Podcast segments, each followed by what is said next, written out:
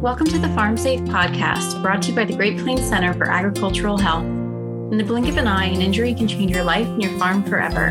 During each episode, we share firsthand stories and real life tips for making safer and healthier decisions while on the farm. In this episode, we are going to talk about anhydrous ammonia, which is used as a fertilizer for crops, but is a dangerous chemical that can cause severe injuries to anyone exposed during an unexpected release.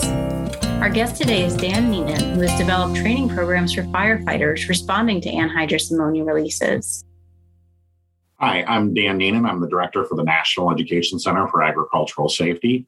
Got in to be able to do agricultural safety through my work as a firefighter and paramedic with fire departments and have created several safety and health as far as uh, working with agribusiness and then agricultural rescue programming for firefighters. I asked Dan to start off by giving us a little background on how anhydrous ammonia is used and why it's so hazardous.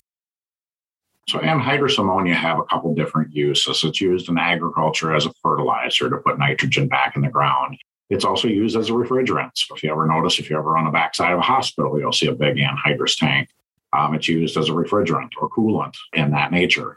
The word anhydrous itself means without water and anhydrous is desperately seeking water. And of course, we're made up of about 70% water. So, an anhydrous release in the presence of a human, that anhydrous is going to be attracted to our eyes, our nose, our mouth, our sweat glands, and our genitalia are all places that have moisture that it's going to be attracted to. Anhydrous has a resting temperature of a negative 44 degrees Fahrenheit so it's going to freeze burn and it's going to take the moisture out of the tissue. So it's going to be a more painful burn. So we need to take care of how we deal with anhydrous and wear the personal proper protective equipment as we're dealing with it. When anhydrous ammonia gets on you, it tries to pull water out of your tissue. It's able to pull six times its weight of water. So if you get one ounce on your skin, it quickly tries to pull six ounces of water out of your skin in the area it makes contact with. Because this ammonia is seeking water to react with, it's important to protect yourself should there be a release by wearing appropriate personal protective equipment or PPE. So you want to take a look at covering your skin. You want to stay away from shorts and short sleeve shirts and have long sleeve shirts and long pants that you're wearing you know, you need to take a look at wearing non vented goggles, you know, so any of that can't get into your eyes.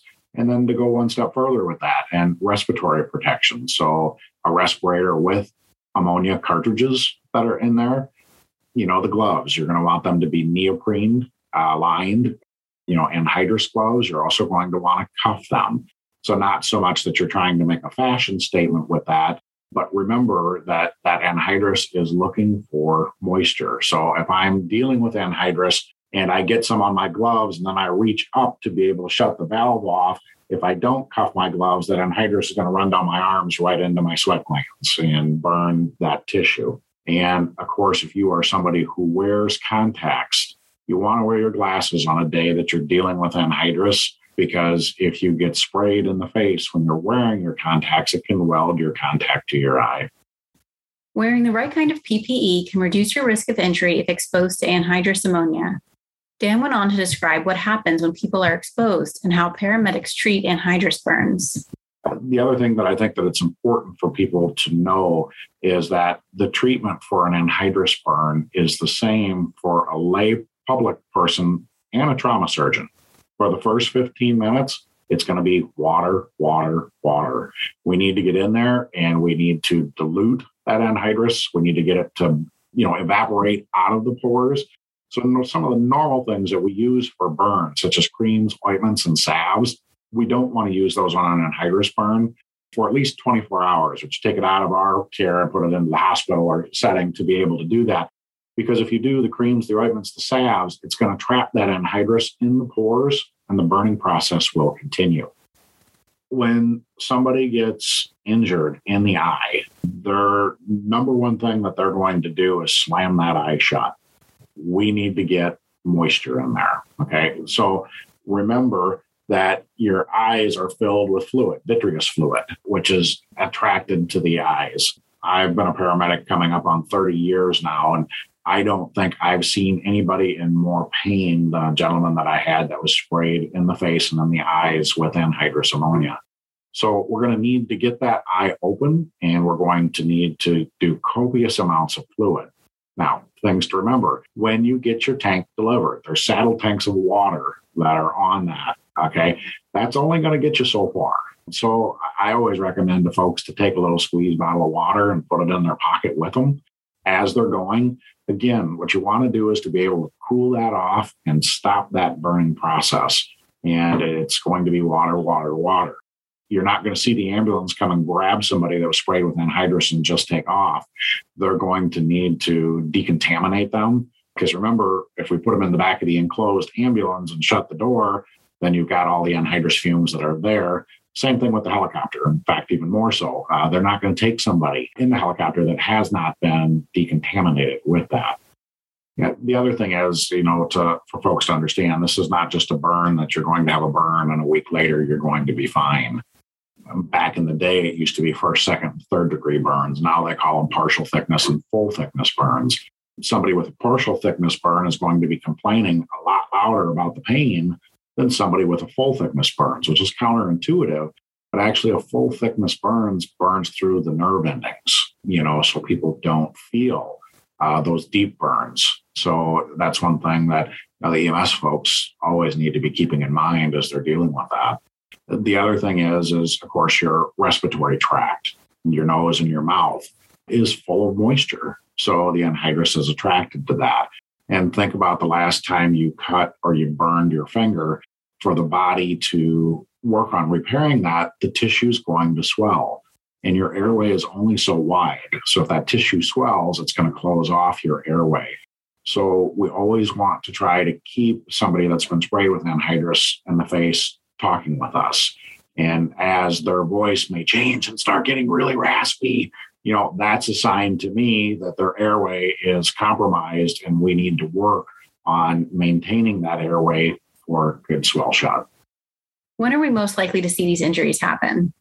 A couple things when you're dealing with anhydrous. Um, it's now really, and for several years, has been a two season product. It used to always get done in the spring. Now you'll see it being applied in the fall and in the spring it's always on a very, very short period of time with the weather, you know, from the time the frost gets out of the ground in the spring or the time the frost gets into the ground in the fall and harvest and planting to be able to do that. So it always seems to have a week, week and a half period where it needs to be put in.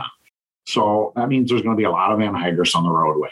And, you know, with the delivery systems that are there, they can't get up to road speed. So, you know, you'll see in the springtime, you know, a lot of slow moving vehicles, you know, transporting the anhydrous from the uh, co op facility out to the farm and then back. And we have a lot of incidences where either those tanks will get hit from a motorist from behind who's really not paying attention, or you know again in the spring and the fall with maybe a soft shoulder and that tank rolls over. Anhydrous itself is heavier than air. So if that tank rolls over into the ditch and it's not really a windy day that anhydrous is going to stay down there in that ditch. So anybody going in there you know to check and see about a leak and or to right the tank or to pump it off that anhydrous is a danger to them yeah, we have heard from farmers and workers who transport anhydrous that they also worry about the hazards involved with having these trailers on the roadways. So, for instance, I'll read a couple quotes that we've collected. Somebody told us, I get worried driving my anhydrous applicator from field to field. Many people do not realize that we have to stop at railroad crossings and they get in a hurry. Another person also commented about having to stop at railroad crossings and said, Cars come very close to rear ending the tanks when they stop. Do you have any recommendations for folks who do have to transport anhydrous on the road? A lot of times the co-op will transfer the tanks and take them to the farm and back. Myself, I've never done that, but I, I think it would take an incredibly patient person. If you're driving, you know, 10 miles at, at doing 25 miles per hour or so, it's going to take you a long time to do that amount of distance. And you got to be on top of your game. Of course, you need to take a look at the truck. You need to take a look at the anhydrous tank, make sure that the connections are there, make sure that the hitch pin is hitched. you know, because bouncing down the road, that hitch pin could come out if the safety pin is not in there, making sure that you use the chain. So in case something would happen with the hitch and it would become unhooked, that the safety chains would hopefully still keep it connected to the vehicle that's doing that. The thing to remember a lot of the carriages that the anhydrous nurse tanks are on don't have trailer brakes. So when that anhydrous tank is full, you got a lot of weight there. And most of your pickup trucks, it's not going to be a problem getting that moving. Where problem is going to be is stopping. And what's going to happen is when you need to stop quickly or slow down to make a turn, that weight behind you is going to push you through the intersection. And if you're trying to turn, possibly into the ditch. So we have incidents like that. Exposure to anhydrous ammonia can happen suddenly and unexpectedly, especially if there's a leak if equipment malfunctions or fails. I asked Dan if he had any examples of this type of equipment malfunction or recommendations for maintenance. With the leaks, a lot of times it's when it's hooked up to the tractor and to the toolbar that it may come loose and pull that loose. Now there is some mechanisms in there, you know, valves that are supposed to close, but you know, you need to remember that you're probably betting your life that that valve is going to work or serious injury if that valve doesn't work. You know, if you're going to be using the anhydrous toolbar to make sure that it's clean and serviced before you hook up the anhydrous to it. If you plug one of the knives on there, remember that when you go to clean that out, there's going to be anhydrous under pressure. So when you actually get that cleaned out, you're going to get a spit of anhydrous. So when you're unhooking the tank from the toolbar, you know, you want to shut off the tank, but then there's a pressure release valve. You want to release that pressure first before you disconnect the hoses. And we've had several times where people have gotten burns or have gotten sprayed in the body and in the face because they unhook that when there's still pressure on it to be able to do that. So taking that time and, and realizing again, it comes down to a timing thing. Folks are in a hurry when they're applying and, and using the anhydrous. And, uh, you know, the more you're in a hurry and you may take shortcuts, the more the opportunity is that you might get in trouble. I think that's an important point. If something goes wrong, it can have really devastating consequences. And it sounds like it can happen very quickly. It makes me think about how long it takes to respond to a call like this when time is such a crucial factor in treatment. I think one thing that folks need to take a look at is more and more farmers are either renting land or buying land that's not attached to the home farm. So they're on the roadway and they're at these locations. And back 20, 30 years ago, when each small community had their own 911 center, you could call up and say, Hey, I'm at the old Joe Smith farm. And everybody knew where that was at. But as those smaller town 911 dispatch centers have closed and it's gone to more of a county-wide, region-wide dispatch center, you can't do that.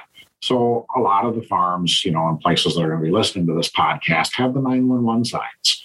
So if I could give folks a little bit of homework is that every vehicle, every tractor, every combine that's going to be going from farm to farm if you're renting that farm, if you bought that farm, write it down on a piece of paper and make copies of it. The 911 sign 8674 is the old Joe Smith farm. And here is the actual physical address of it. So that way, if you need to dial 911 from your cell phone, you're going to want it to be a hurried response and you're going to be pressed to remember that information. So if you have that with, when you give that 911 number, it's automatically going to pull up on the dispatcher screen which fire department, which ambulance, which law enforcement to respond. And it can make that response just that much quicker. Dan, you've developed training on anhydrous ammonia safety. Are there any resources that you want to share? There's two things. Right now, we have a Susan Harwood OSHA training grant. So we have been doing Zoom broadcast of those. You can either wait for one of the live ones to happen, or if you'd like to go watch one of the taped ones, go to the AgriSafe Networks website, and they have a library of those videos um, that you can click on and you can watch that. We also have a hands on component. So we have an anhydrous tank that's mounted onto a, a gooseneck trailer that we can actually roll the tank over on the trailer. And then we use theater smoke to represent the anhydrous coming out. And it, it, to be honest with you, it really works well. If you get a, a, slight breeze, you know, the smoke coming out looks like anhydrous and what it will do. we also train fire departments in anhydrous ammonia. So, in the state of Iowa, our anhydrous ammonia emergency response training is covered by the Volunteer Firefighters Training Fund. So, as long as you have 12 volunteer firefighters, we can come to your community and do the program for them at no charge. So, actually, right now, with the Harwood grant from the ag side of it, uh, you know, everything would be covered under the grant and then through the Volunteer Firefighters Training Fund to train the fire departments. Now, if you happen to be in, a, in an outside state that's not Iowa, we do charge for that. Um, but we were actually just up uh, Walnut Grove, Minnesota, and did a training program for a co-op. Uh, we did both anhydrous ammonia hands-on and grain bin hands-on with them. Thanks for talking with us today. As we wrap up, do you have any final thoughts or recommendations for people working with anhydrous ammonia? The capability of having somebody working with them, you know, because if there would be a release and somebody getting burned and they're by themselves, if you do get sprayed into the face, you know, vision is going to be a problem uh, to get you back where you need to be.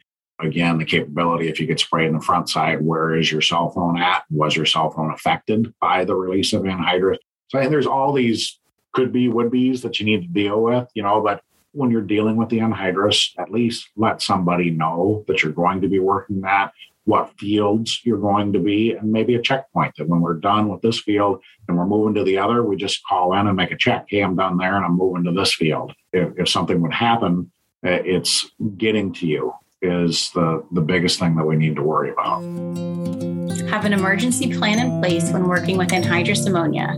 Make sure you can call for help if you need it and check in with others so they know you're okay. Wear appropriate PPE when working with anhydrous and be aware of trailers being transported on the road this time of year. Please listen into the Farm Safe podcast to join in on the conversation about keeping safe on the farm. Check out the links provided in the episode resources section of our website, which include a link to a NECAS fact sheet on anhydrous ammonia and a two page PDF from Iowa State University's Extension. We've also provided a link to the webinar Dan did for the AgriSafe Learning Lab that we mentioned earlier in the episode.